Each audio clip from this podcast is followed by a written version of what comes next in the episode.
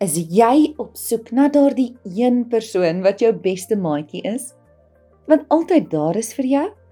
En dan is jy by die regte plek.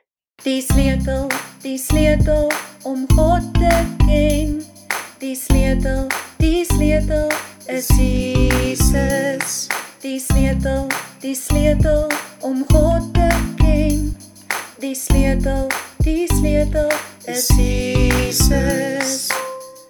Hi maats, dis ek Lally en welkom by Doxa Deo Kids se storietyd waar jy deel kan wees van elke Bybelverhaal. Vriendskappe en verhoudings kan nogals moeilik wees om te verstaan. Die een dag is jy hulle beste maatjies en die volgende dag wil jou maatjie met ander kinders speel en nie met jou praat eers nie.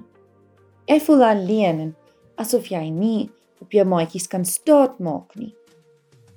Staatmaak beteken dat jy kan vertrou en glo dat iemand altyd daar is vir jou om jou te help.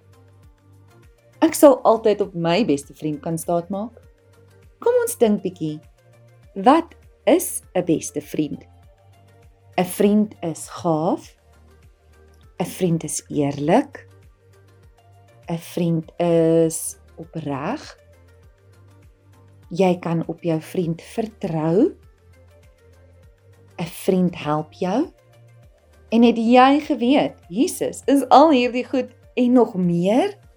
Wanneer Jesus jou beste vriend is, kan jy verseker weet dat hy altyd gereed is om jou te help. Hy luister na ons en moedig jou aan om beter te doen. Hy is die beste vriend wat daar is. Kan jy 'n vriend vir ander mense wees soos wat Jesus vir jou is? Weet jy, Jesus is so lief vir ons dat hy sy lewe aan die kruis vir ons gegee het. Hy is die beste vriend. Johannes 15 vers 13 sê: Niemand het groter liefde as dit nie dat hy sy lewe vir sy vriende aflê. En dit is wat Jesus vir ons gedoen het omdat hy lief is vir ons. Niemand kan ooit doen wat Jesus vir ons gedoen het nie.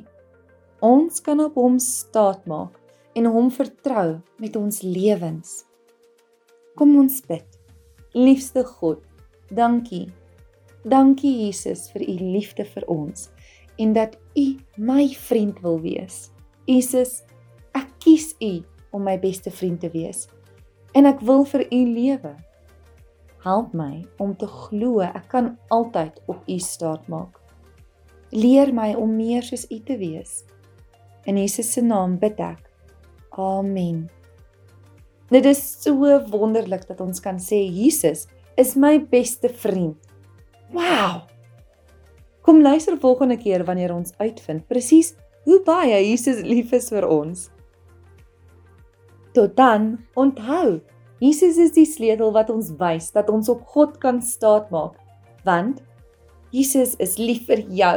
Jesus is lief vir my en alle mense daarby. Jesus is lief vir jou. Jesus is lief vir my.